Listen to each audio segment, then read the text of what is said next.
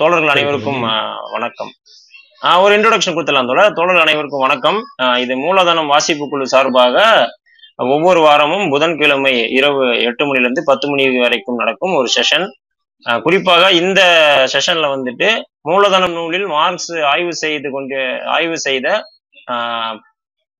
அந்த ஆய்வை வைத்து சமகால நிகழ்வுகளை நம்ம வந்துட்டு அலச இருக்கிறோம். அந்த வகையில முதலாளித்துவ பொருள் உற்பத்தி முறையை முழுமையாக ஆய்வு செய்ததன் அடிப்படையில இன்னைக்கு நம்ம பேச போறது வந்துட்டு முதலாளித்துவ சந்தைகளின் சித்து விளையாட்டுகள் அப்படின்னு. இப்போ முதலாளித்துவத்துல சந்தை எப்படி செயல்படுது?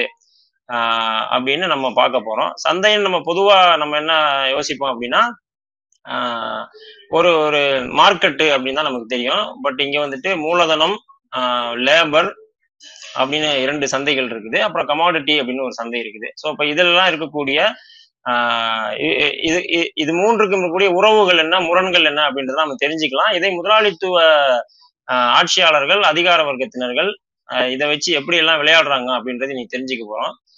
கூடுதலாக ஒரு அறிவிப்பு மூலதனம் வாசிப்பு அப்படின்றது ரொம்ப முக்கியமா இந்த காலகட்டங்கள்ல தேவையா இருக்குது. எனவே அந்த அடிப்படையில ஒரு புதிய குழு ஒன்றை ஆரம்பித்து வருகின்ற இரண்டாயிரத்தி இருபத்தி ரெண்டு ஜனவரி மாதம் முதல் மூலதனம் வாசிக்க இருக்கிறோம். உங்களில் யாருக்கேனும் மூலதனம் நூலை நேரடியாக வாசிக்க வேண்டும் அப்படின்னு விருப்பம் இருந்தா எனக்கோ அல்லது தொடர் சிவகுமார் தோழருக்கோ பேக் சேனல்ல உங்கள் விருப்பத்தை தெரிவிங்க. அதற்கான பொருத்தமான வாட்ஸ்அப் குழுவில் உங்களை இணைத்து ஜனவரி மாதம் முதல் நடக்கவிருக்கும் அந்த வாசிப்பு குழுவில் நீங்களும் கலந்து கொள்ளலாம். அனைவருக்கும் மீண்டும் ஒரு நன்றி. தொடர் நீங்க தொடர் ஆ நன்றி தோழர் சிலம்பரசன். இப்போ மூலதனம் வாசிப்புல கூடுதலா இன்னொரு தகவல். நேத்திலிருந்து ஒரு புதிய குழு வாசிப்பு ஆரம்பிச்சிருக்கிறோம். அது கிளப் ஹவுஸ்லேயே தான். இப்போ ஜனவரியில் ஆரம்பிக்க போகிறது ஜூமில் நடக்கும். இது வந்து கிளப் ஹவுஸில் மதியம் ஒன்று முப்பது முதல் பத் மூணு மணி வரைக்கும். நேற்று ஆரம்பித்து இன்னைக்கு நடந்தது. அப்படியே தொடர்ந்து வாசித்து அதுக்கு விளக்கம் சொல்லி விவாதித்து மேலே போகிறது அதிலும் ஆர்வம் உள்ளவங்க நீங்கள் வந்து கலந்துக்கலாம்.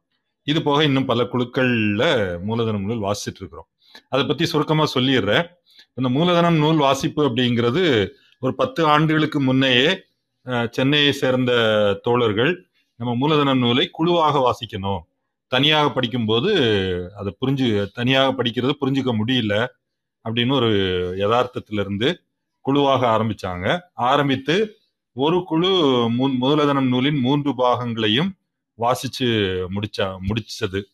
முடிச்ச பிறகு அது அடுத்தடுத்த குழுக்கள் ரெண்டாயிரத்தி பத்தொன்பது இருபது இருபத்தி ஒன்று இப்போ இருபத்தி ரெண்டு. இப்படி பல குழுக்கள் தனித்த ஆரம்பித்து ஒவ்வொரு குழுவும் வெவ்வேறு நிலையில வந்து இருக்கிறோம். ரெண்டாயிரத்தி இருபத்தி ஒன்னுல ஆரம்பித்த மூன்று குழுக்கள்ல ஒரு குழு காலை ஞாயிறு காலை ஏழு மணி முதல் பத்து மணி வரைக்கும்.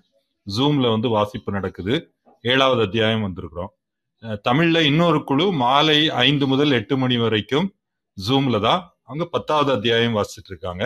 அதே போல ஆங்கில குழு ஞாயிறு மாலை நான்கு முதல் ஐந்து முப்பது இரவு எட்டு முதல் ஒன்பது முப்பது.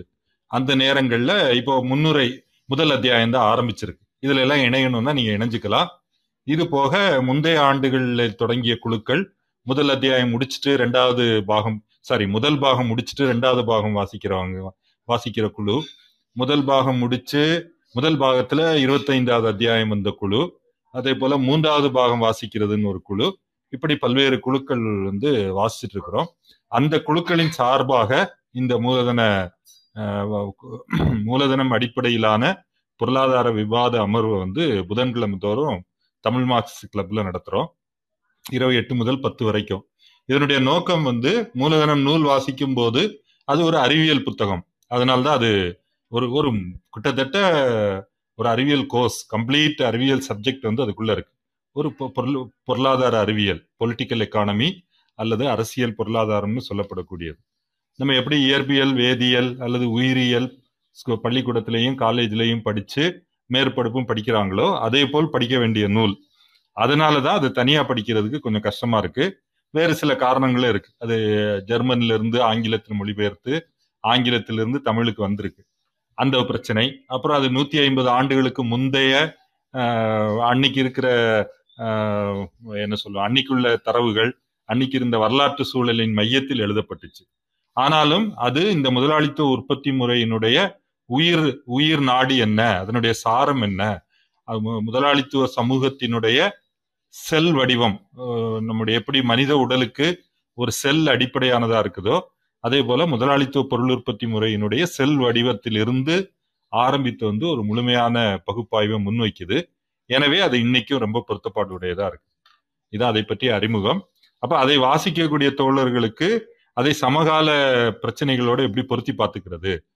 அப்படி அதை அப்படி அந்த நோக்கத்திலும் இதுவரை வாசிக்க தொடங்காதவர்களுக்கு அதை அப்படி பொருத்தி பார்ப்பதற்கு மூலதனம் நூல் வந்து எவ்வளவு உதவியா இருக்குது? இந்த அறிமுகத்தை கொடுக்கிறதுக்கும் இந்த அமர்வு வந்து நடக்குது. இன்னைக்கு வந்து முதலாளித்துவ சந்தைகள் சந்தைகளின் சித்து விளையாட்டுகள் அப்படிங்கிறது தான் தலைப்பு. இதை பத்தி பேசலாம். இப்ப சந்தை சந்தை அப்படிங்கிறது ஒரு ஒரு என்ன சொல்றீங்க வியக்கத்தக்க ஒரு ப- ஒரு பிரமாதமான ஒரு விஷயம். நீங்க முதலாளித்துவ ஆதரவாளர்களை கிட்ட பேசணும் அப்படின்னா அது மேல அப்படியே புகழ் மாலையா பாடுவாங்க. அது ஆதாம் ஸ்மித்ல தொடங்கி இன்னைக்கு வரைக்கும். சுதந்திர சந்தை வந்து எவ்வளவு சிறப்பா செயல்படுது அப்படிங்கிறதுலாம் நம்ம நிறைய கேட்டிருக்கிறோம். பொருளாதாரம் படித்தவர்களுக்கு அதை பற்றி நிறையவே தெரியும். சந்தை மார்க்கெட் மெக்கானிசம் சந்தைகள் வந்து எவ்வளவு சிறப்பாக இந்த பொருளாதாரத்தை வந்து ஒழுங்குபடுத்துது. சந்தையின் மூலமாக தான் எஃபிஷியன்சி வருது. சந்தையின் மூலமாகத்தான் அதான் முக்கியமான ஆர்குமெண்ட் யாருக்கு எது தேவையோ அது போய் சேருது. இதெல்லாம் வந்து சொல்றாங்க. அப்போ மூலதனம் நூல்லையும் நம்ம சந்தையை மையமாக வச்சு படிக்கிறோம். சிலம்பரசன் தோழர் சொன்ன மாதிரி சந்தைகள் அப்படின்னா அதை பிராடா வந்து மூணா பிரிக்கலாம்.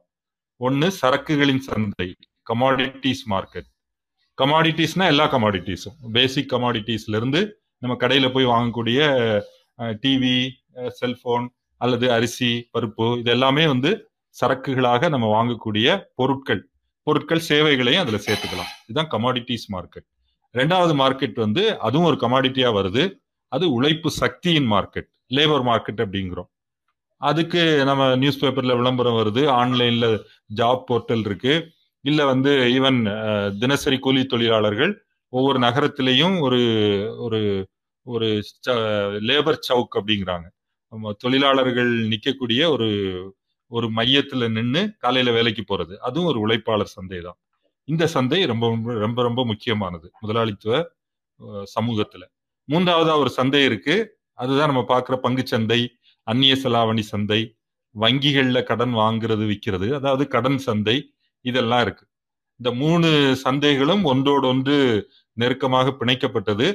சொல்லப்போனா ஒரு சந்தையிலிருந்து இன்னொரு சந்தை வந்து எமர்ஜ் ஆயிருக்கு. அதெல்லாம் நம்ம மூலதனம் நூல்ல படிக்கிறோம். இன்னைக்கு இந்த சந்தைகள் எப்படி செயல்படுது? அதுல என்னென்ன பிரச்சனைகள் வருது அப்படின்னு ரொம்ப அடிப்படையிலிருந்து மார்க்ஸ் வந்து கத்துக் கொடுக்குறாரு. பொதுவா அது அதுல இன்னொரு விஷயமும் சொல்லணும். பொதுவா மார்க்சிய பொருளாதாரம் அப்படின்னா சந்தைக்கு அதுக்கு சம்மந்தம் இல்லை. அது முழுக்க முழுக்க திட்டமிட்ட பொருளாதாரம் பற்றி பேசுது அப்படின்னு ஒரு கருத்து இருக்கு. ஆனா மூலதன நூல் என்பது முதலாளித்துவத்தை ஆய்வு செய்யக்கூடியது மூலதனத்தை ஆய்வு செய்யக்கூடியது. அப்போ அதுல நிச்சயமா சந்தை வந்து ஒரு முக்கியமான பங்களிப்பு பங்கு வகிக்குது. இந்த அறிமுகத்தோட நம்ம சந்தைக்குள்ள போகலாம். சந்தையை எப்படி புரிஞ்சுக்கணும் அப்படின்னா இன்னைக்கு வந்து சு சுதந்திர சந்தை அப்படிங்கிறது பல துறைகள்ல கிடையாது. ஒரே நிறுவனம் அல்லது ஒரு சில நிறுவனங்கள் ஆதிக்கம் செலுத்தக்கூடிய ஏகபோக சந்தைகள் தான் இருக்கு. அதுல சாதாரணமா யாரும் உள்ள போய் பொருளை வித்துட முடியாது. அந்த பிரச்சனைகளை நம்ம தனியா பார்க்கலாம். இன்னைக்கு வந்து ஒரு ஒரு சுதந்திர சந்தை நல்லாவே ஃபங்க்ஷன் ஆகிற எஃபிஷியன்ட் சந்தையே எடுத்துப்போம். அதுல வந்து ச- சரக்கு உற்பத்தியாளர்களுக்கு என்னென்ன பிரச்சனை வருது? முதல்ல வந்து ஒரு பொருள் அல்லது சேவையை உற்பத்தி செய்து விற்க போறவர். அதை உழைப்பு சக்திக்கு நம்ம பொருத்திக்கலாம். நம்ம ஒரு சரக்குங்கிற பார்வையிலிருந்து அதை வந்து சுருக்கமா பார்க்கலாம். அது சொல்றேன். இது வரைக்கும் தோழர்களுக்கு ஏதாவது கேள்விகள் கருத்துக்கள் இருந்தா சொல்லுங்க. நான் இப்ப சொல்ல போறது வந்து மூலதனம் நூலின் முதல் பாகம் மூன்றாவது அத்தியாயத்துல நூத்தி ஐம்பதாவது பக்கம். அதுல வந்து ஐம்பது ஐம்பத்தொன்னு ஐம்பத்தி ரெண்டு ஒரு சரக்கை விற்க போகும்போது என்னென்ன மாதிரியான விஷயங்கள் ஆப்ரேட் ஆகுது அப்படிங்கிறத மார்க்ஸ் விளக்குறாரு. இப்போ எங்க இருந்து ஆரம்பிக்கிறோம் அப்படின்னா சரக்கு சரக்குல இருந்து தான் அந்த மூலதன நூலே ஆரம்பமாகுது. சரக்குன்னா என்ன? அது ஒரு பயனுள்ள பொருள் அல்லது சேவை. அதை வந்து பரிவர்த்தனைக்கு கொண்டு போறோம். எக்ஸ்சேஞ்சுக்கு போறதுதான் சரக்கு. இந்த பயனுள்ளதை நாமே பயன்படுத்திக்கிட்டோம்னா அது பெரு அது அவ்வளவுதான். அது ஒரு ப- பயன் மதிப்பாக நமக்கு பயன்பட்டு முடிஞ்சு போயிடுது. சரக்குன்னு எதை வரையறுக்கிறோம் அப்படின்னா பயனுள்ள பொருள் மற்றவங்களோட பரிவர்த்தனை செய்யப்படணும். அதெல்லாம் வி- விரிவாக முதல் அத்தியாயத்துல படிக்கிறோம். அந்த பரிவர்த்தனையின் ஊடாக ஒரு குறிப்பிட்ட சரக்கு சர்வ பொது சமதையாக அதாவது யூனிவர்சல் ஈக்குவலன்ட் பணமாக எமர்ஜ் ஆகி வருது. அது அந்த அந்த ப்ராசஸும் ஃபுல்லா படிச்சிடுறோம். படிச்ச பிறகு அப்ப இப்ப என்ன நடக்குது? பழைய பண்டைய காலத்துல இருந்த மாதிரி ஒரு சரக்குக்கு பதிலாக இன்னொரு சரக்கு அல்லது ஒரு பொருளுக்கு பதிலாக இன்னொரு பொருளுக்கு பரிவர்த்தனைங்கிறது நடக்கல. உதாரணமா ஒருத்தர் வந்து நெல்லு கொடுத்துட்டு இன்னொருத்தர்கிட்ட இருந்து மாடு வாங்குறாரு. அப்படின்னா பத்து மூட்டை நெல்லுக்கு ஒரு மாடு அப்படிங்கிறது ஒரு பண்ட மாற்று. இது இந்த பரிவர்த்தனையுடைய ஆரம்ப வடிவம். இன்னைக்கு நம்ம அப்படி அது வளர்ச்சியடைந்த வடிவத்துல என்னவா இருக்குதுன்னா அவர் நெல்லை விற்று பணமாக மாற்றி ஏன்னா அதுதான் யூனிவர்சல் ஈக்குவலண்ட் எல்லா சரக்கு உடைமையாளர்களும் அதை தங்களுடைய மதிப்பின் வடிவமா பாக்குறாங்க. தங்களுடைய சரக்குகளின் மதிப்பின் வடிவமா பாக்குறாங்க. எனவே அவர் நெல்லை வித்து பணத்தை வாங்கி அந்த பணத்தை கொடுத்து மாடு வாங்கிக்கிறார். இப்படி இந்த இந்த சிஸ்டம் தான் இன்னைக்கு ஆப்ரேட் ஆயிருக்கு. அப்ப இதுல குறிப்பா ஒரு சின்ன சுருக்கமா மதிப்பு அப்படிங்கிறது என்ன? எந்த அடிப்படையில இந்த பரிவர்த்தனை நடக்குது? ஏன் வந்து பத்து மூட்டை நெல்லுக்கு ஒரு மாடு? ஏன் ஒரு மூட்டை நெல்லுக்கு ஒரு மாடு இல்லை? அப்படின்னா அதையும் நம்ம வந்து நுணுக்கமா டீட்டெயிலா ஸ்டடி பண்ணி இதுக்கு ரெண்டுக்கும் பொதுவான அம்சமா எது இருக்குதுன்னா மதிப்பு அந்த மதிப்பை சேர்ப்பது சரக்கு உற்பத்தி செய்வதற்கு செலவிடப்பட்ட சமூக ரீதியில் அவசியமான உழைப்பு அப்படிங்கிறது நம்ம பார்த்துடுறோம். இது அதை நம்ம முந்தைய அமர்வுகளில் பேசியிருக்கிறோம். இப்போவும் இப்பவும் கே- யாருக்காவது சந்தேகம் இருந்தா நம்ம பேசலாம். குறிப்பா நம்ம இந்த இடத்துக்கு வந்துரும் இந்த இடத்துல என்ன நடக்குது அப்படின்னா ஒரு சரக்கு உற்பத்தியாளர் சாமானிய சரக்கு உற்பத்தியாளர். இப்ப இன்னைக்கு நம்ம நாட்டில் நிறைய பேர் அப்படி இருக்காங்க. ஒரு சிறு விவசாயி இல்ல சொந்தமா ஏதோ ஒரு பொருளை உற்பத்தி செய்து விற்கக்கூடியவங்க உதாரணமா வீட்டுல மாவு அரைச்சு மாவு விற்கிறவங்க இருக்காங்க. இ- இட்லி தோசை செய்து விற்கக்கூடிய தனிப்பட்ட சரக்கு உற்பத்தியாளர்கள் இருக்காங்க. அவங்கள் ஆரம்பிச்சு பெரிய முதலாளித்துவ நிறுவனங்கள். பெரிய தொழிற்சாலை வச்சு அதுல கார் உற்பத்தி செய்து கார் விற்கிற முதலாளித்துவ நிறுவனங்கள் சிறு நிறுவனங்கள் நடுத்தர நிறுவனங்கள் இதெல்லாம் இருக்கு. எல்லோருமே வந்து சரக்கு ஒரு சரக்கை உற்பத்தி செய்து சந்தைக்கு எடுத்துட்டு வராங்க. சந்தைக்கு எடுத்துட்டு வர்றத நம்ம என்ன சொல்றோம்னா அந்த சரக்கு பணமாக மாறுறதுதான் முதல் ஸ்டெப் இப்போ உதாரணமா மார்க்ஸ் வந்து ஒரு நெசவாளர் எடுத்துக்கிறார். நெசவாளர் இப்போ நம்ம ஒரு விவசாயின்னு சொன்னாலும் பொருத்தமா இருக்கும். நான் புத்தகத்தில் இருக்கிற அதே உதாரணத்தை எடுத்துக்கிறேன். அப்போ அந்த நெசவாளர் வந்து துணி துணி நெய்கிற வேலையை மட்டும்தான் அவர் செய்கிறாரு அவர் துணியை சந்தைக்கு கொண்டு வந்து இன்னைக்கு அவருடைய நோக்கம் என்னவா இருக்குன்னா குறிப்பிட்ட அளவு துணியை வித்துட்டு அவ அந்த அதிலிருந்து கிடைக்கிற பணத்தை வச்சு ஒரு பைபிள் வாங்கிட்டு போகணும் அப்படின்னு அவருடைய திட்டம். இப்போ அவர் து- அந்த துணியை வந்து துணியை பணமாக மாற்றணும் உதாரணமா ஒரு இருபது மீட்டர் துணி அவர் விற்கிறதுக்கு தயாரா வச்சிருக்காரு. அந்த இருபது மீட்டர் துணியை அதன் மதிப்புக்கு இணையான சமதையான பணமா மாற்றணும் ஒரு அஞ்சாயிரம் ரூபான்னு வச்சுப்போம். அஞ்சாயிரம் ரூபாய்க்கு அஞ்சாயிரம் ரூபாய்க்கு அதை விற்கணும் அதான் அவருடைய நோக்கம். அஞ்சாயிரம் ரூபாய் அதுக்கு விலையை செட் பண்ணி கொண்டு வந்திருக்காரு. விலையை எப்படி செட் பண்றாங்க அதெல்லாம் நம்ம படிக்கிறோம். ஏன்னா அந்த அது நமக்கு தெரியும். இந்த அன்றாட வாழ்க்கையில ஒரு து- சரக்குக்கு விலை எப்படி செட் ஆகுது? அவங்க காஸ்டிங்லாம் கால்குலேட் பண்ணி அவர் ஒரு விலையை நிர்ணயிச்சு கொண்டு வர்றாரு. இப்போ என்ன நடக்குது? அவர் கொண்டு வர்ற துணி வித்துடுமா அப்படின்னா அதுக்கு உத்தரவாதம் கிடையாது. அப்ப இந்த சரக்கு இந்த சரக்கு வந்து துணி என்ற உருவத்திலிருந்து பணம் என்ற உருவத்துக்கு ஒரு ஜம்ப் அடிக்கணும். அந்த ஜம்ப் வந்து ஈஸி கிடையாது. அது பாதியிலே பாதி தான் அதால தாண்ட முடிஞ்சது அப்படின்னா சரக்கு உடைமையாளருக்கு பிரச்சனை. ஏன் ஏன் அந்த பிரச்சனை வருது அப்படின்னா அவர் துணியை உற்பத்தி செய்து கொண்டு வந்திருக்காரு. துணியை விற்று தனக்கு தேவையானதெல்லாம் வாங்கணும்னு தான் அவருடைய திட்டம் அவருடைய வாழ்க்கை அப்படிதான் ஓடுது. துணியை வித்துட்டு நான் பைபிள் வாங்கணும் இன்னும் கொஞ்சம் துணியை வித்து வீட்டுக்கு தேவையான மளிகை சாமான் வாங்கணும் இன்னும் கொஞ்சம் துணியை வித்துட்டு மேபி பள்ளிக்கூடத்துக்கு ஸ்கூல் ஃபீஸ் கட்டணும். இப்படி நீ வரிசையா நமக்கு எல்லாம் தெரியும். அப்போ அந்த துணியை விற்க முடியாம போனா அவருக்கு வந்து பிரச்சனை. ஏன் அவர் துணி மட்டும் உற்பத்தி செய்யறாரு ஏன்னா சமூகத்துல ஒரு உழைப்பு பிரிவினை இருக்கு. வெவ்வேறு நபர்கள் ஒரு குறிப்பிட்ட வேலையை மட்டும் செய்யறாங்க ஒருத்தர் நெசவாளராக இருக்கிறாரு ஒருத்தர் விவசாயியா இருக்கிறாரு ஒருத்தர் ஒரு பேருந்து ஓட்டுநரா இருக்கிறாரு ஒருத்தர் மென்பொருள் என்ஜினியரா இருக்கிறாரு ஒருத்தர் வங்கியில வேலை செய்யறாரு எல்லோரும் வெவ்வேறு வேலைகளை செய்வதால் ஒரு வேலையை மட்டும் செய்யறாங்க அதனுடைய அவுட்புட்டை விற்க வராங்க. இப்ப அந்த அந்த உற்பத்தி பொருளை பணமாக மாத்தினாதான் அவர் தனக்கு தேவையான பொருட்களை மற்றவங்கள்ட்ட இருந்து வாங்க முடியும். ஆனா அந்த பணம் யார் கையில இருக்கு? எதிரில் வர வாங்கக்கூடிய ஒரு பாக்கெட்ல இருக்கு. அப்போ எதிரில் பாக்கெட்டில் இருக்கிற பணத்தை கன்வின்ஸ் பண்ணி அவர் இந்த இந்த சரக்கை வாங்க வைக்கணும். அப்பதான் பணம் இவர் கையில் வரும். இப்போ இதில் என்னென்ன பிரச்சனை வருது? அப்படின்னா முதல் விஷயம் அதை விற்க முடியுமா முடியாதா? அது அது விற்க முடியாமலே கூட போயிடலாம். உதாரணமாக துணியை அவர் மார்க்கெட்டுக்கு கொண்டு வராரு. ஆனால் இப்போ என்ன நிலைமை ஆயிடுச்சுன்னா மார்க்கெட்டில் யாரும் துணி வாங்கி சட்டை தைக்கிறது இல்லை ரெடிமேடு சட்டைகள் அப்படிங்கிற மார்க்கெட்டு தான் பிரம்மாண்டமாக அதிகமாயிடுச்சு. ஆயிரத்தி தொள்ளாயிரத்தி எழுபதுகள் எண்பதுகளில் அந்த மாற்றம் வந்து நம்ம பார்த்துருக்குறோம். அப்போ எல்லாருமே அதுக்கு முன்னே எல்லாம் பெரும்பாலானவர்கள் கடையில் துணி எடுத்து துணியை டெய்லர்கிட்ட கொடுத்து தச்சு தான் போட்டுக்கிட்டு இருந்தாங்க. இப்போ திடீர்னு இனிமேல் யாருமே துணி கடையில் வாங்க போகிறது இல்லை எல்லாருமே நேரடியாக ரெடிமேட் சட்டை தான் வாங்குறாங்க அப்படின்னா அந்த துணியை வ- சந்தை வந்து வேற இடத்துக்கு ஷிஃப்ட் ஆகிடும் இவரு இருபது மீட்டர் துணியை கொண்டு வந்து விற்க வராரு வாங்குறதுக்கு ஆள் இல்லை. இந்த சமூக உழைப்பு பிரிவினையில் அது அது வந்து ஷிஃப்ட் ஆயிடுச்சு.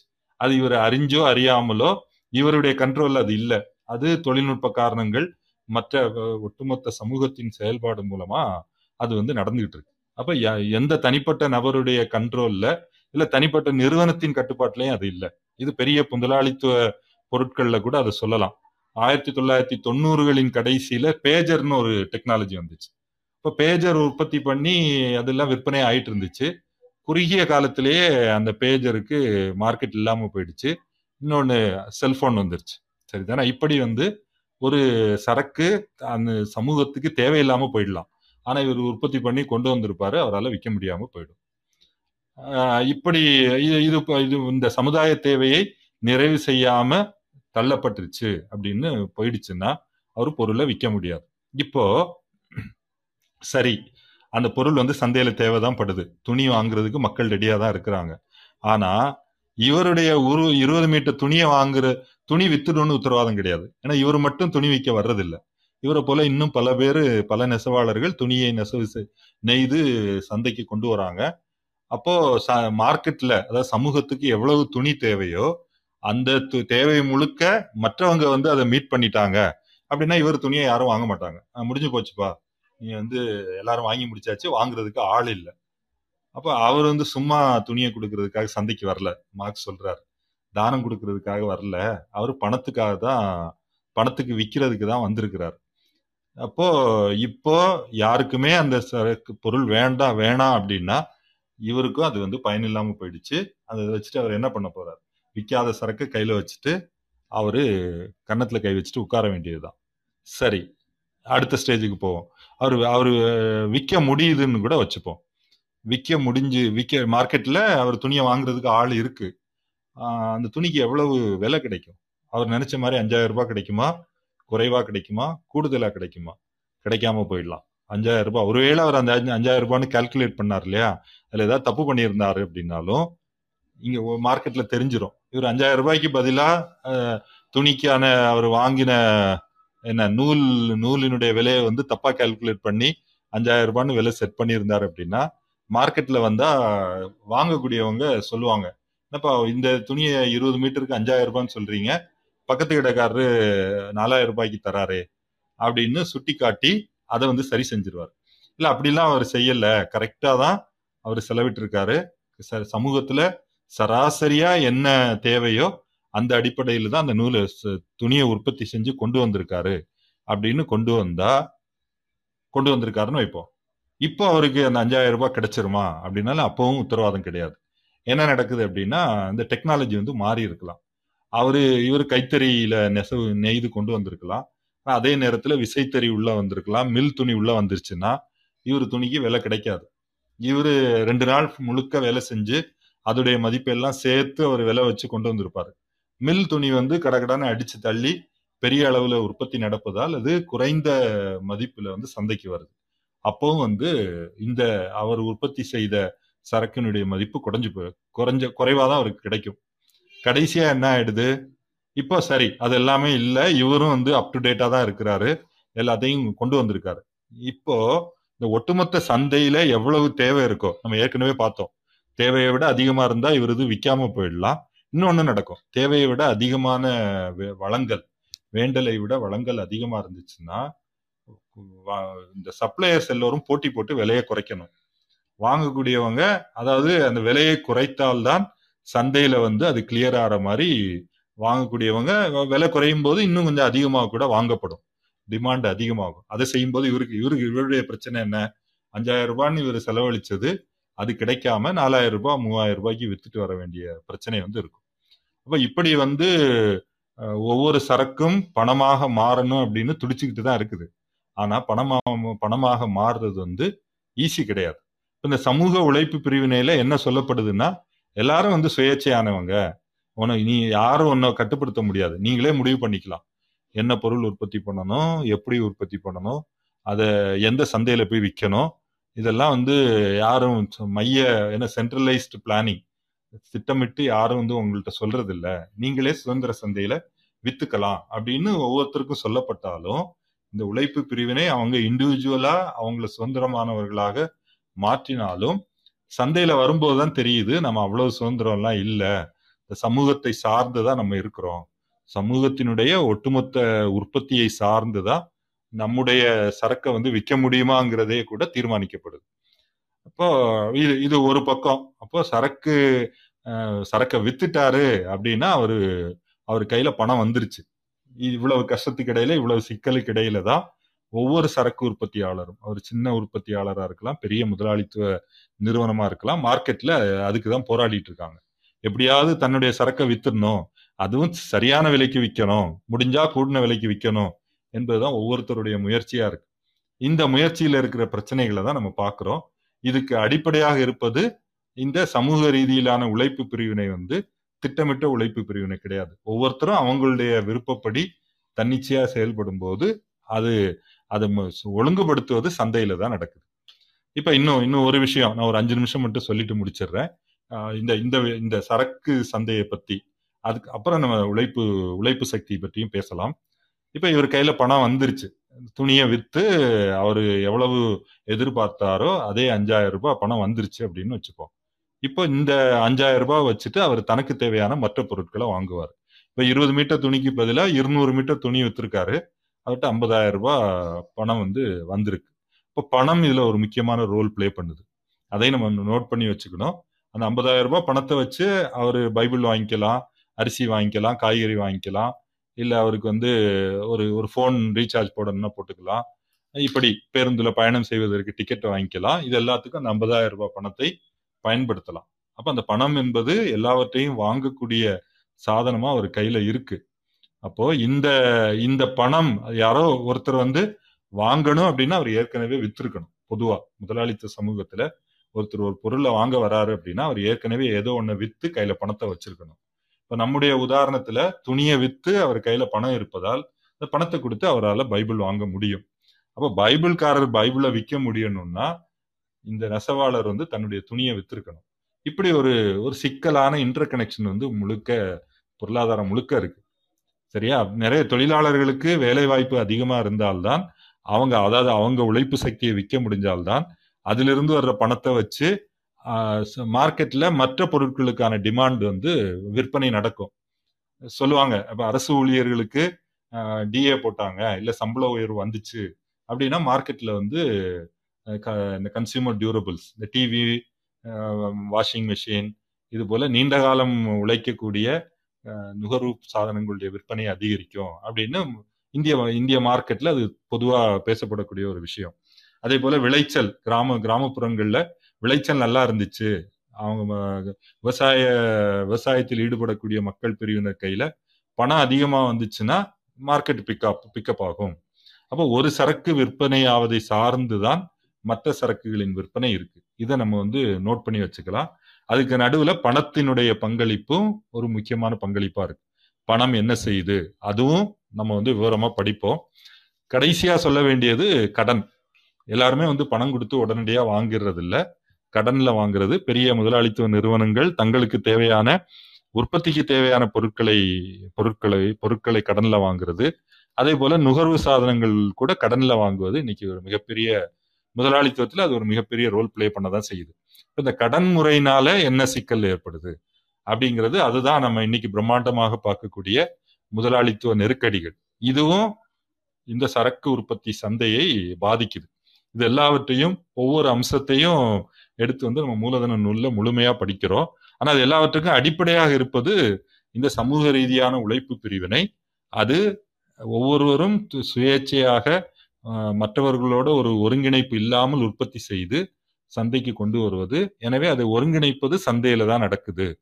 அந்த விஷயம்தான் இந்த சந்தையில் உள்ள நடக்கக்கூடிய ச- சந்தை காட்டக்கூடிய மாயங்களுக்கெல்லாம் அடிப்படையா இருக்கு. இதை பயன்படுத்திட்டு பல பேர் என்னென்ன செய்யறாங்க அது இந்த சரக்கு சந்தையிலும் இருக்கலாம் உழைப்பு சக்தியின் சந்தையிலும் சரி மூலதன சந்தையிலையும் இதெல்லாம் நடக்குது. அடிப்படை வந்து சரக்குகளின் விற்பனை என்ற சந்தை எப்படி செயல்படுதுங்கிறத மார்க்ஸ் மார்க்ஸ் வந்து மூணாம் மூணாவது அத்தியாயத்திலேயே அடிப்படையில விளக்குறார். இது மூலதனம் மூலதனத்தின் கீழ் உற்பத்தி செய்தாலும் சரி அல்லது ஒரு தனிப்பட்ட உழைப்பாளர் சொந்தமா உழைத்து உற்பத்தி செய்த சரக்குக்கும் இதான் நிலைமை. இந்த இந்த அடிப்படையிலிருந்து நம்ம அடுத்தடுத்த விஷயங்களும் பார்க்கலாம். இது வரைக்கும் பேசுனதுல தோழர்கள் கூடுதலா கருத்து அல்லது கேள்விகள் இருந்ததுன்னா சொல்லலாம் தோழர். நன்றி தோழர். ஓகே. தோழர் என்ன கொஞ்சம் மாடரேட் ஆக்கிடுங்க தோழர். யாராவது ஸ்பீக்கர் கேட்டா அக்செப்ட் பண்ணிக்கலாம். தோழர்களே சிவகுமார் தோழர் வந்துட்டு அடிப்படையில சந்தை அப்படின்றது எப்படி செயல்படுது? உற்பத்தியாளர் சந்தையில வந்து எப்படி தன்னோட உற்பத்தி பொருளை விற்பனை செய்கிறார்? அந்த விற்பனை செய்யும் பொழுது அவர் அவர் எதிர்கொள்ளக்கூடிய பிரச்சனைகள் என்னென்ன? அல்லது அந்த சுற்றோட்டத்தில் அவர் எப்படியெல்லாம் அந்த பொருளை வந்துட்டு விற்பனை செய்தாக வேண்டும் அப்படின்றது குறித்து சொல்லியிருக்காரு. ஸோ தோழர்களுக்கு ஏதாவது கருத்துக்கள் கூடுதல் கருத்துக்கள் நீங்க எப்படி இந்த சந்தையை புரிஞ்சு வச்சிருக்கீங்க? அல்லது உங்களுக்கு ஏதாவது விளக்கங்கள் கூடுதலா தேவை சந்தேகங்கள் எதுவும் இருந்தா நீங்க மேல வந்து கேட்கலாம் தோழர். தோழர் ஒரு ஒரு பண்டத்திற்கான விலையை வந்து இப்ப இது கூலி உழைப்பு மூலதனத்துல சொல்லுவாங்க. ஒரு பண்டத்திற்கான விலையை வந்து எப்படி நிர்ணயிக்கிறாங்க தோழர்? ஒருத்தர் இப்ப ஒரு ஒருத்தர் விற்கிறவர் குறைச்சாருன்னா மற்றவங்க எல்லாருமே வந்து குறைச்சிக்கிட்டே தானே போகணும். ஒரு லெவலுக்கு மேல குறைக்க முடியாதுங்கிற பொழுது என்ன ஆகும் தோழர்? அங்கிருந்து மூலதனம் வெளியேறிடுமா? இல்ல இது இது எப்படி போகும் தோழர்? இப்ப நடைமுறை வாழ்க்கையில நமக்கு தெரியும். ஒரு சரக்குடைய விலை அப்படின்னா ஒரு ஒரு விவசாய சரக்கு எடுத்துக்கலாம். ஒரு ஒரு தக்காளி விவசாயி தக்காளியை வ- விலைக்கு கொ- சந்தைக்கு கொண்டு வராரு. அவருடைய காஸ்டிங் எப்படி போடுவார்? எனக்கு வந்து வி- விதைக்கு நான் எவ்வளவு செலவழித்தேன் அப்புறம் இதில் உழைப்புக்கு எவ்வளவு செலவழிக்கிறோம்? உரம் போடுறதுக்கு எவ்வளவு செலவாச்சு? போக்குவரத்துக்கு எவ்வளவு செலவாச்சு? இதெல்லாம் சேர்த்தா அந்த தக்கா இதெல்லாம் சேர்த்தா ஒரு தொகை வரும். ஐம்பதாயிரம் ரூபாய் வருதுன்னு வைப்போம். இந்த ஐம்பதாயிரம் ரூபாய் செலவழித்து அதில் நிலத்தினுடைய நிலத்தினுடைய வாடகை அவர் கடன் வாங்கினதுக்கான வட்டி இப்படி எல்லா செலவையும் ஆட் பண்ணா ஒரு ஐம்பதாயிரம் ரூபாய் வருது. அப்ப அவருக்கு வந்து ஒரு டன் விளைச்சல் வந்துச்சு அப்படின்னா அவர் ஐம்பது ரூபாய் கிலோ அப்படின்னு விலையை முடிவு பண்ணுவார். இதான் விலையை நான் சாதாரணமா நம்ம நிர்ணயிக்கக்கூடிய ஒரு வழிமுறை. இப்போ தக்காளி விலை குறைஞ்சு போச்சு. நடுவில் நூறு ரூபாய் நூத்தி பத்து ரூபாய் கூட போச்சு. அப்ப ஐம்பது ரூபாய் அப்படின்னு அவர் நிர்ணயிக்கிறார்னு வச்சுப்போம். இது தக்காளியுடைய விலை. ஆனா இது மதிப்பில இருந்து விலகி போலாம். இந்த தக்காளியை உண்மையிலேயே உற்பத்தி செய்வதற்கு அவர் எவ்வளவு செலவிடுறாரோ அந்த விலை வந்து சந்தையில ஐம்பது ரூபாயிலிருந்து மேல இருக்கலாம் அல்லது கீழே கூட போகலாம் முப்பது ரூபாய்க்கு விற்கிறதா ஆயிடலாம். நம்ம ஏற்கனவே பார்த்தோம். நிறைய சப்ளை வந்துருச்சுன்னா அது முப்பது ரூபாய்க்கு விற்கும். இல்லை சப்ளை குறைஞ்சு போச்சுன்னா எண்பது ரூபாய் தொண்ணூறு ரூபாய்க்கு கூட விற்கும். ஆனா அந்த ஐம்பது ரூபாய் என்பது அதனுடைய சமூக வழியில் அவசியமான உழைப்பு நேரத்தால் சேர்க்கப்படக்கூடிய மதிப்பு. அதுதான் அதனுடைய சென்டர். அதுக்கு மேலே வந்து ஏறி இறங்கிட்டு இருக்கு இப்போ இந்த விலை நிர்ணயிக்கப்படுவது என்பது அதற்கான ஒரு பேஸ் ஒரு வலுவான அடித்தளம் இருக்கு. இந்த அடித்தளத்தை சுற்றி இந்த சந்தையுடைய வேண்டல் வளங்கள். நான் ஏற்கனவே பார்த்த மாதிரி சமூகத்துக்கு எவ்வளவு தக்காளி தேவைப்படுது? சமூகத்துக்கு உண்மையிலேயே தக்காளி தேவைப்படுதா இல்லையா?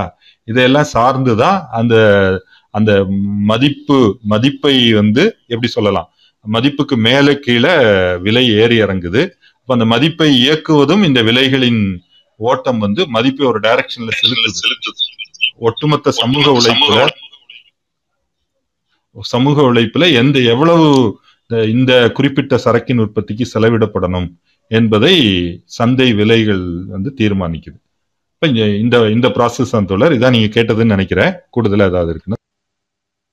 இல்ல தோழர் இதுதான் கேட்டேன். நன்றி தோழர். அஹ், நல்லா தோழர் எனக்கு ஒரு கேள்வி கேட்கலாமா? சொல்லுங்க தோழர். தோழர் இப்போ சந்தை சந்தைக்கும் மூலதனத்துக்கும் தொடர்பு இருக்கா தோழர்? மூலதனம் வந்து சந்தையை கண்ட்ரோல் கண்ட்ரோல் பண்ணுதா தோழர்? அதாவது மூலதனம் அப்படின்னு சொன்னா முதலாளித்துவ உற்பத்தி முறை. முதலாளித்துவ உற்பத்தி முறை என்பதே சந்தையை அடிப்படையாக கொண்டது. சரக்கு உற்பத்தி வளர்ச்சியின் ஒரு கட்டத்துல தான் முதலாளித்துவ உற்பத்தி முறை வந்து தொடங்குது. அப்ப என்ன ஒரு மூலதனம் அப்படின்னு சொன்னாலே அந்த மூலதனம் முதல்ல சந்தையில இருந்து சரக்குகளை வாங்கணும். என்னென்ன சரக்குகளை வாங்குது? கச்சா பொருட்கள். உதாரணமா ஒரு நூற்பாலையா இருந்துச்சு அப்படின்னா அந்த முதலாளி பணத்தை போட்டு சந்தையில மார்க்கெட்ல இருந்து பருத்தி வாங்கிக்கணும். அதே போல உழைப்பு சக்தியை வாங்கிக்கணும். அதுக்கு முன்ன எந்திரங்கள் கட்டிடங்கள் மற்ற கருவிகள் எல்லாவற்றையும் சந்தையில இருந்து அவர் வாங்குறாரு. இதை நம்ம எப்படி சொல்றோம்னா எம் டு சி பணம் சரக்காக மாற்றப்படுது. அப்புறம் ஒரு உற்பத்தியில ஈடுபடும் போது அந்த துணி அந்த நூ பருத்தி எந்திரங்கள் இது எல்லாத்தையும் பய- பருத்தியை எந்திரங்களை பயன்படுத்தி தொழிலாளர்கள் வந்து நூலா மாத்துறாங்க. அந்த நூல் இப்போ வேறொரு சரக்காக அந்த முதலாளி கையில இருக்கு. அவரு அந்த நூலை எடுத்துட்டு வந்து மறுபடியும் சந்தைக்கு வரணும். சந்தையில வித்து பணமாக மாற்றணும். பணமாக மாற்றும் போது அவர் போட்ட ஆரம்பத்துல போட்ட பணம் ஒரு நாலு லட்சம் ரூபாய் போட்டிருந்தாருன்னு வைப்போம்.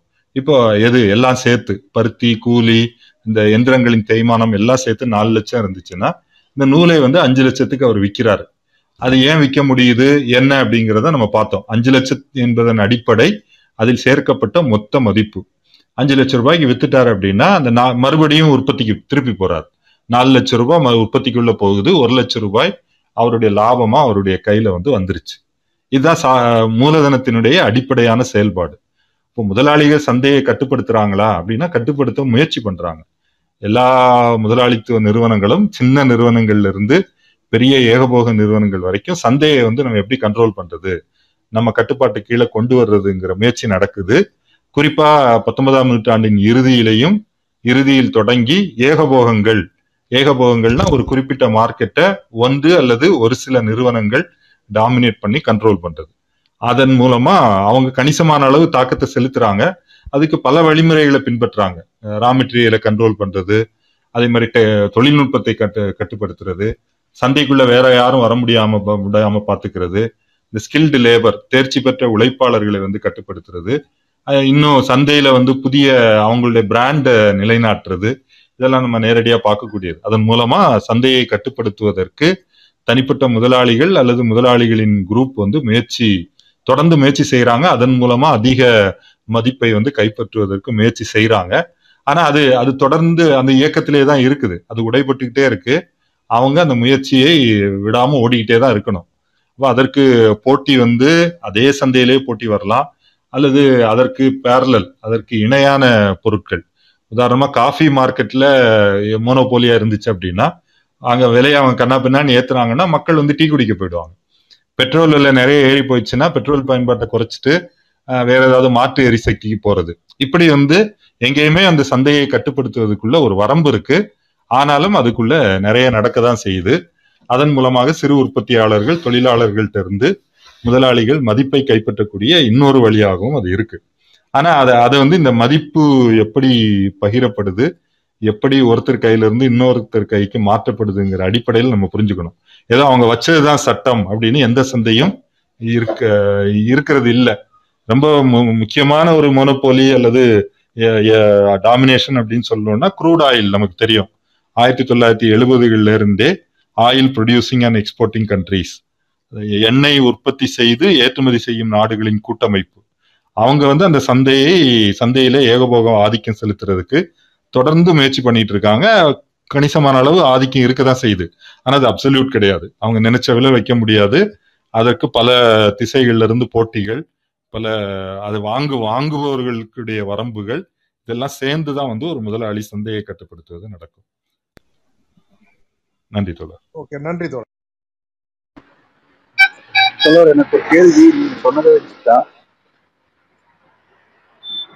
அஹ் சொல்லுங்க தோழர் சதா சுந்தர் அஹ் தோழர் அப்பையா நீங்க சொல்லும்போது சொன்னீங்க ஒரு ஒரு பொருளுடைய விலை வந்து சமுதாய வழியில அடிப்படையான அந்த நேரத்தை வச்சுதான் அந்த பொருளுக்கு விலை நிர்ணயம் பண்ணுவாங்க அப்படின்னு நீங்க சொல்றீங்க.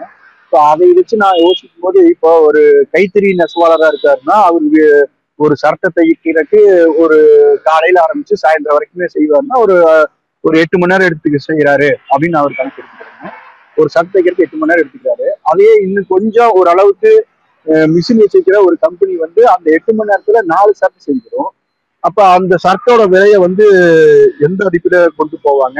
அப்ப அந்த இடத்துல கைத்தறி நெசவாவுடைய நிலை என்ன? சரிதான் தோழர். நம்ம ரொம்ப முக்கியமான கேள்விதான். அதை நம்ம முதல் அத்தியாயத்திலே படிக்கிறோம். அப்ப இந்த உழைப்பு நேரம் என்பது சமூக வழியில் அவசியமான உழைப்பு நேரம். அன்னைக்கு இருக்கிற சூழ்நிலையில சராசரியா என்ன தொழில்நுட்பம் எந்த அளவிலான தேர்ச்சி எந்த ஸ்கில் எவ்வளவு மும்முரம் லேபர் இன்டென்சிட்டி இத இந்த இதுல வந்து இதை உற்பத்தி செய்யறதுக்கு எவ்வளவு நேரம் செலவாகுது? அப்ப கைத்தறி நெசவாளர் ஒரு நாள் எட்டு மணி நேரம் செலவழிக்கிறாரு. ஆனா சமூக வழியில் அவசியமான சராசரி உழைப்பு நேரம் ரெண்டு மணி நேரம் அப்படின்னா மார்க்கெட்ல விலை வந்து அந்த ரெண்டு மணி நேரம் அளவுல தான் செட் ஆகும். அப்ப இவருடைய இவருடைய உழைப்பு சேர்க்கக்கூடிய மதிப்பு அவ்வளவுதான். எட்டு மணி நேர உழைப்பு சமூக சராசரியா இரண்டு மணி நேர உழைப்பு சேர்க்கிற மதிப்பை தான் படைக்கும். மார்க்கெட்ல அவருக்கு அதுதான் கிடைக்கும். அப்ப கைத்தறி நெசவாளர் ஒண்ணு அவர் அந்த தொழிலை விட்டு போயிடணும். இல்ல அவருக்கு இந்த நம்ம அரசு மானியம் கொடுக்கறது ஏதோ ஒரு வழியில அவரை வந்து உதவி பண்ணணும். அது சந்தைக்கு வெளியே தான் நடக்கும். சந்தையை பொறுத்த வரைக்கும் நீங்க இந்த இந்த இதுதான் நடக்கும். அவருடைய அவர் செலவிடுற உழைப்பு வந்து சமூக வழியில் அவசியம் இல்லாததா மாறிடும். அந்த அந்த அளவு உழைப்பு. விஜயன் தோழரும் வந்துட்டாரு. தோழர் எதுவும் சொல்றீங்களா? நான் ஒரு ஸ்டார்ட் பண்ணலாம் தான் தோழர் ஆ சொல்லுங்க கேக்குதுங்களா? தோழர். ஆ, கேக்குது தோழர். இதுல தோழர்கள் கேட்ட கேள்விகள் எதுவும் சொல்ல வரீங்களா? நீங்க அப்பவே வந்துட்டீங்களா? நான். அப்பயே வந்துட்டேன். கொஞ்சம் கொஞ்சம் கொஞ்சம் இன்ட்ரடக்ஷன் அடிஷனலா நீங்க சொன்னதை தாண்டி கொஞ்சம் சொல்லலாம்னு பார்த்தேன். சொல்லலாம் தோழர். அதுக்கு முன்னாடி தோழர்கள் வேற ஏதாவது கேள்வி இருக்குன்னா கேட்டுக்கிட்டோம். அப்புறமா நீங்க சொல்லுங்க. ம். ஓகே தோழர்களே உங்களுக்கு கேள்விகள் ஆ, கேள்விகள் சந்தேகங்கள் இருந்தா ஹேண்ட் ரைஸ் பண்ணி மேல வந்து கேளுங்க தோழர். இது உரையாடல் தான். இது வகுப்பு மாதிரிலாம் இல்ல. நாம வந்துட்டு உரையாடி ஒருவருக்கு ஒருவர் இருக்கக்கூடிய சந்தேகங்களை தீர்த்து கொள்வதுதான் இந்த செஷனோட முக்கிய நோக்கம். அதனால சந்தை குறித்து உங்களுக்கு எந்த விதமான கேள்விகள் இருந்தாலும் நீங்க தாராளமா மேல வந்து உங்க கருத்துக்களையும் சொல்லலாம். அதே சமயம் சொல்லலாம். நான் இப்படி புரிஞ்சு வச்சுட்டு இருக்கேன்னு கூட சொல்லலாம். அது ஒன்றும் தப்பு கிடையாது. எஸ் எஸ் இல்லையா? எல்லாருக்கும் ஒப்பீனியன் இருக்கு. அவங்க அவங்க அவங்க பார்க்கறத வச்சு அவங்க புரிஞ்சுக்கிறாங்க இல்லையா? அதுவும் முக்கியமானது தான் ஏன்னா இப்ப மார்ஸ் வந்து பார்த்ததுல இருந்து புரிஞ்சு இன்னும் கொஞ்சம் ஆழமா போயிருக்கிறாரு. அப்ப நம்ம அதையும் கொஞ்சம் நம்ம பேச வேண்டியிருக்கும். ஏன் ஆழமா போனோம் அப்படிங்கிறத?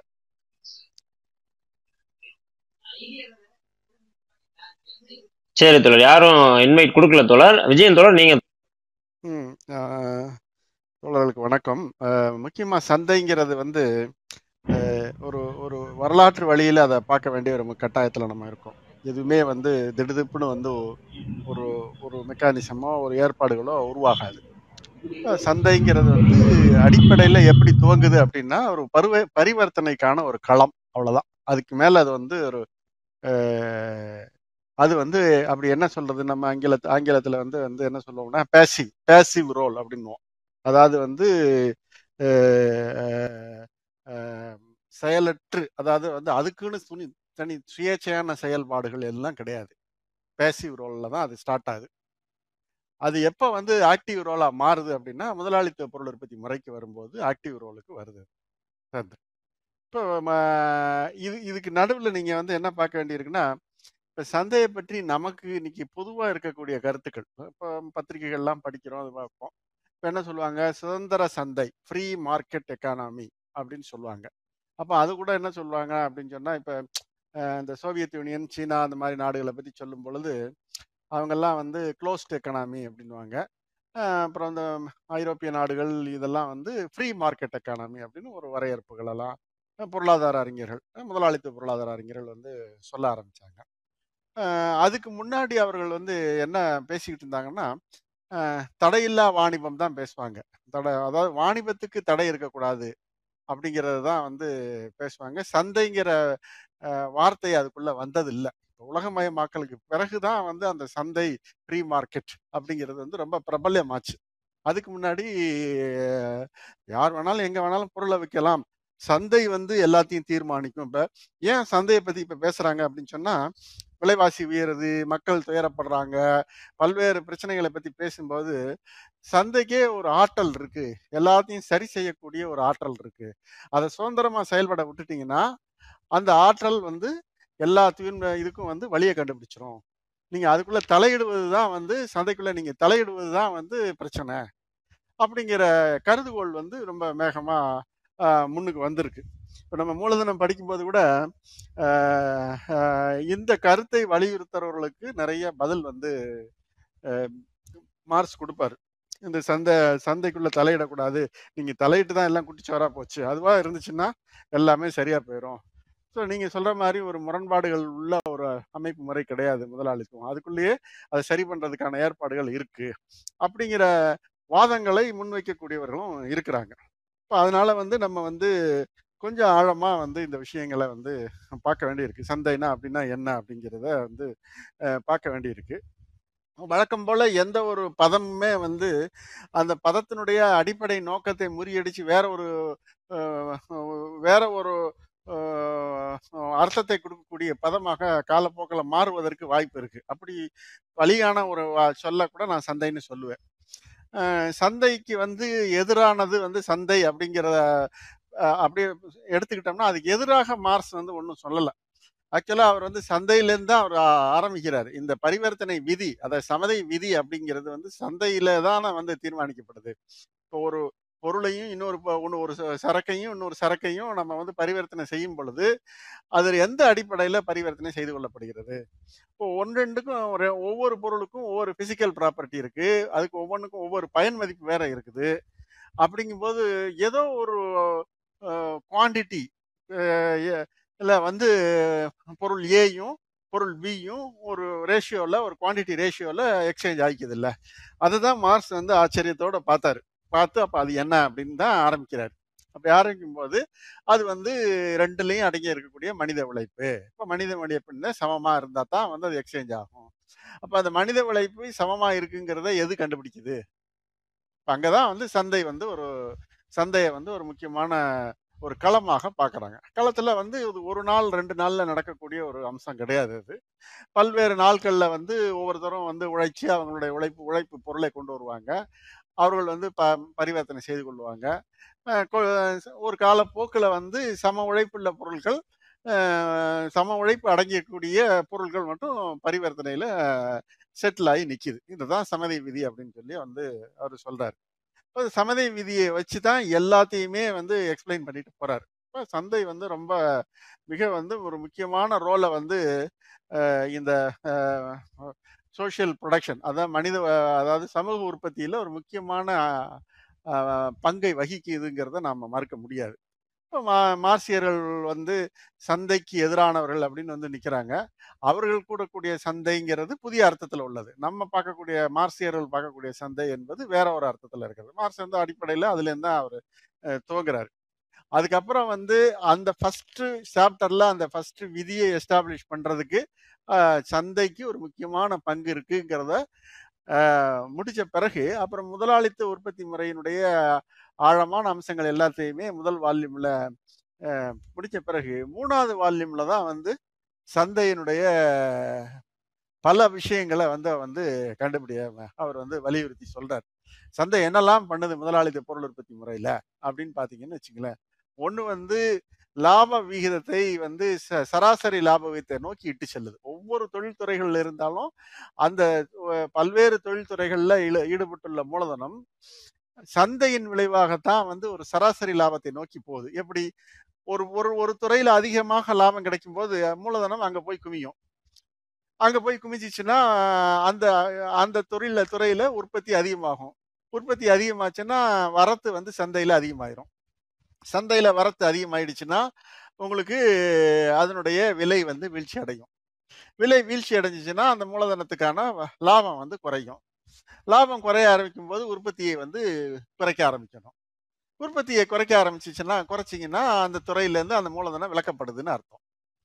இப்படியாக சந்தை தான் வந்து மூலதனம் எங்கே இருக்கணும் அப்படிங்கிறத வந்து தீர்மானிக்கக்கூடிய ஒரு ரோலை வந்து ப்ளே பண்ணுது. அடுத்தது பார்த்தீங்கன்னா சந்தையில் இன்னொரு முக்கியமான வட்டி.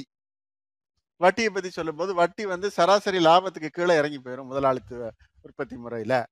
அதுலேயும் வந்து சந்தைக்கு வந்து ஒரு ரோல் இருக்குங்கிறத நம்ம வந்து பார்க்குறோம் அப்புறம் நில வாடகை.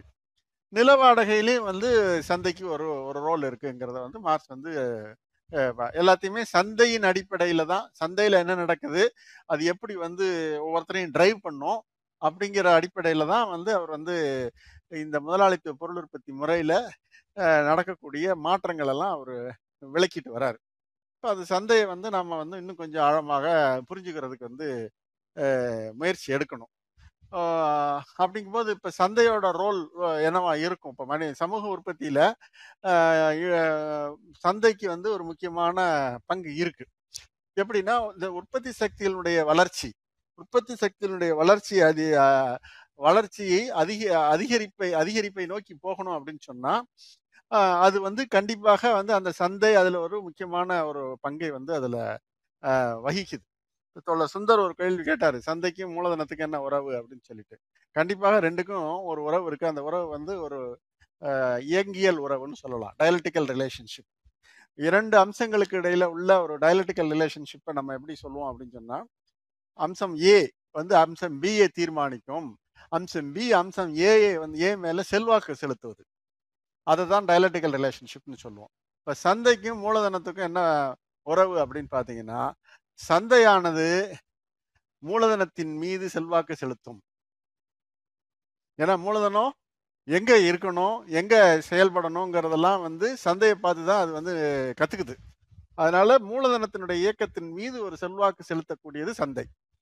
அதே நேரத்துல சந்தையை தீர்மானிப்பது மூலதனம் தான் மூலதனம் தான் அது உற்பத்தி பொருளை கொண்டு வருது அதை எக்ஸ்சேஞ்சுக்காக பரிவர்த்தனைக்கு வருது. மூலதனம் இல்லைன்னா அவ்வளோ பரிவர்த்தனைக்கான களம்ங்கிறது இல்லாமல் போயிடும் இப்போ மூலதனம் பெருவீத உற்பத்தியில் ஈடுபட்டு அந்த பெருவீத உற்பத்தியில் விளையக்கூடிய அந்த உற்பத்தி பொருட்கள் வந்து பரிவர்த்தனைக்காக வரக்கூடிய இடம் சந்தையாக இருக்கிறதுனால சந்தையை வந்து மூலதனம் தான் பெருமளவில் தீர்மானிக்குது.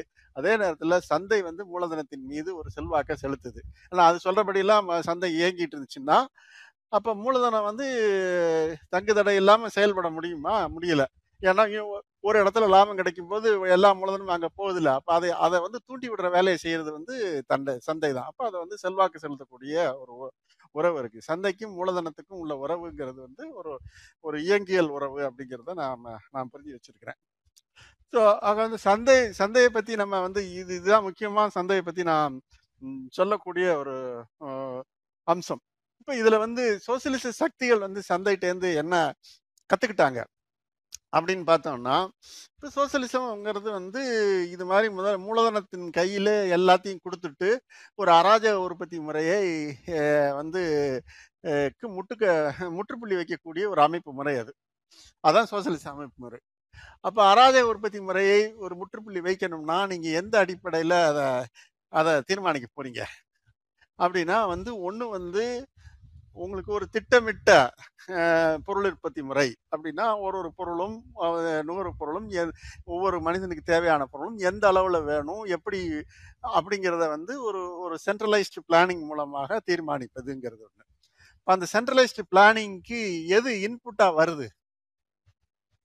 அந்த இடத்துல என்ன ஆகுதுன்னா அங்கதான் சந்தைக்கு வந்து ஒரு ரோல் இருக்குது இப்போ இந்த ரெண்டு விஷயத்துலையும் வந்து நீங்கள் வந்து ஒரு ஒரு தெளிவு வந்துடுச்சுன்னா அது அதுலதான் சீனர்கள் வந்து கொஞ்சம் கற்றுக்கிட்டாங்க கம்ப்ளீட்டாக வந்து ஒரு ரூமில் உட்காந்துக்கிட்டு இத்தனை டன்னு கோதுமை இத்தனை டன் இது அப்படின்னு உட்காந்து பிளானிங் பண்ணுறதுங்கிறது ஒரு பக்கம். அப்புறம் அந்த பிளானிங் வந்து எக்ஸிக்யூட் ஆக எக்ஸிக்யூஷன் ஸ்டேஜுக்கு போய் அது பல வேற பல்வேறு சிக்கல்களை சந்தித்து அவங்க எக்ஸிக்யூஷன் கடைசியில் நான் ரிசல்ட்டுக்கும் பிளானிங்க்கும் பெரிய கேப் வர வருது. இந்த ரிசல்ட்டுக்கும் பிளானிங்க்கும் உள்ள பெரிய கேப்புக்குள்ள என்ன பெரிய பிரச்சனை இருக்குது அப்படின்னு நீங்கள் ஆராய்ச்சி ஆராய்ச்சி செய்யும்போது சந்தையை சுத்தமாக நீங்கள் வந்து புறக்கணிச்சிட்டு போகிற ஒரு போக்கு இதுதான். அப்போ சந்தைக்கு ஒரு ரோல் கொடுக்கணும் அப்படின்னு சொல்லி அவர்கள் வந்து அதை முடிவெடுத்த பிறகுதான் அங்கே உற்பத்தி சக்திகளுடைய வளர்ச்சியை வந்து பெருமளவில் அவங்களால ஏற்படுத்த முடிஞ்சது.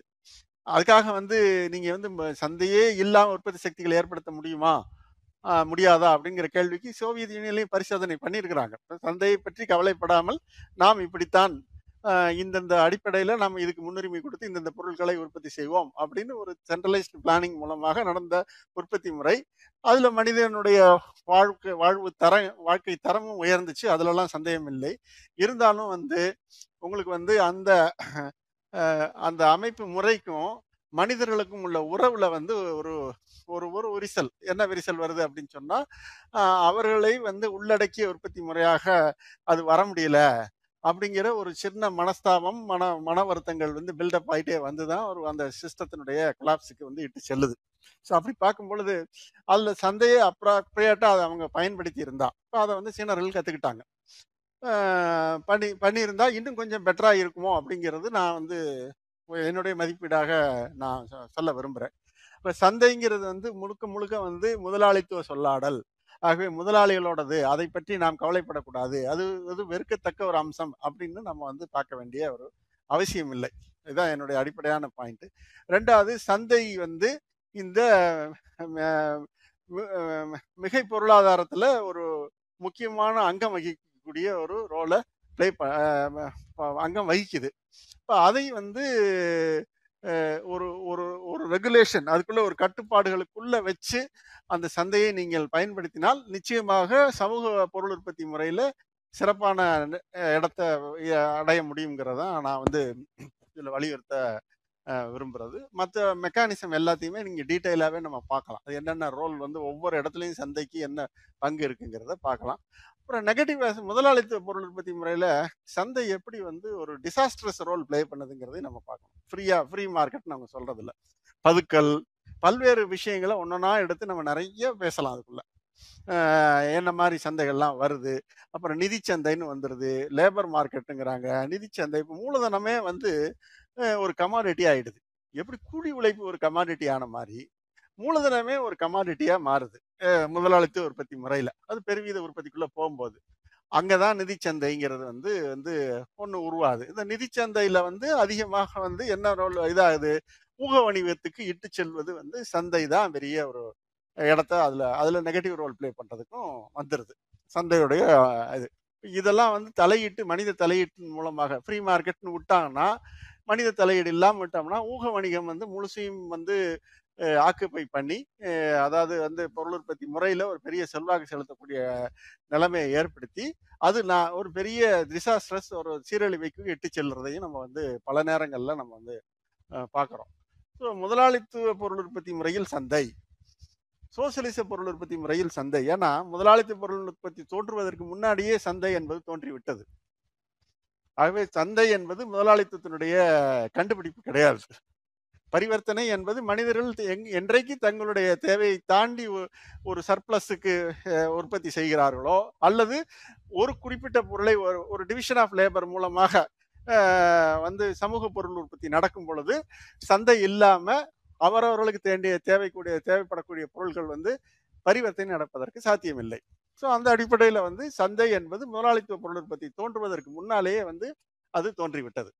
ஸோ அதை நம்ம வந்து புரிஞ்சுக்கணும். இப்போ சந்தை வந்து அது நிரந்தரமான ஒரு அம்சமாக இருக்குது இப்போ சோசியலிச பொருள் உற்பத்தி முறை வளர்ச்சி அடைஞ்சு மனித சமூகம் ஒரு மெச்சூர்டு ஸ்டேஜுக்கு போகும்போது சந்தையோட ரோல் என்னவாக இருக்கும்? மிச்சம் அப்படிங்கிறா அது ஒரு பெரிய ஆச்சரியமா ஒரு ஆச்சரியமான ஒரு கொஷின் தான். அதனுடைய ரோல் வந்து எப்படியா இருக்கும் அப்படின்னா அது வந்து உங்கள் பார்ட் ஆஃப் த சோஷியல் லைஃபோட சோஷியல் ப்ரொடக்ஷன்ல வந்து அது அப்படியே இரண்டரை கலந்த கட நிலைமையா தான் வந்து அது வந்து வர வரும் அப்படிங்கிறது தான் என்னுடைய கணிப்பாக நான் பார்க்குறேன். தோழர் நன்றி நன்றி தோழர் நன்றி தோழர். தோழர்கள் வேற யாரும்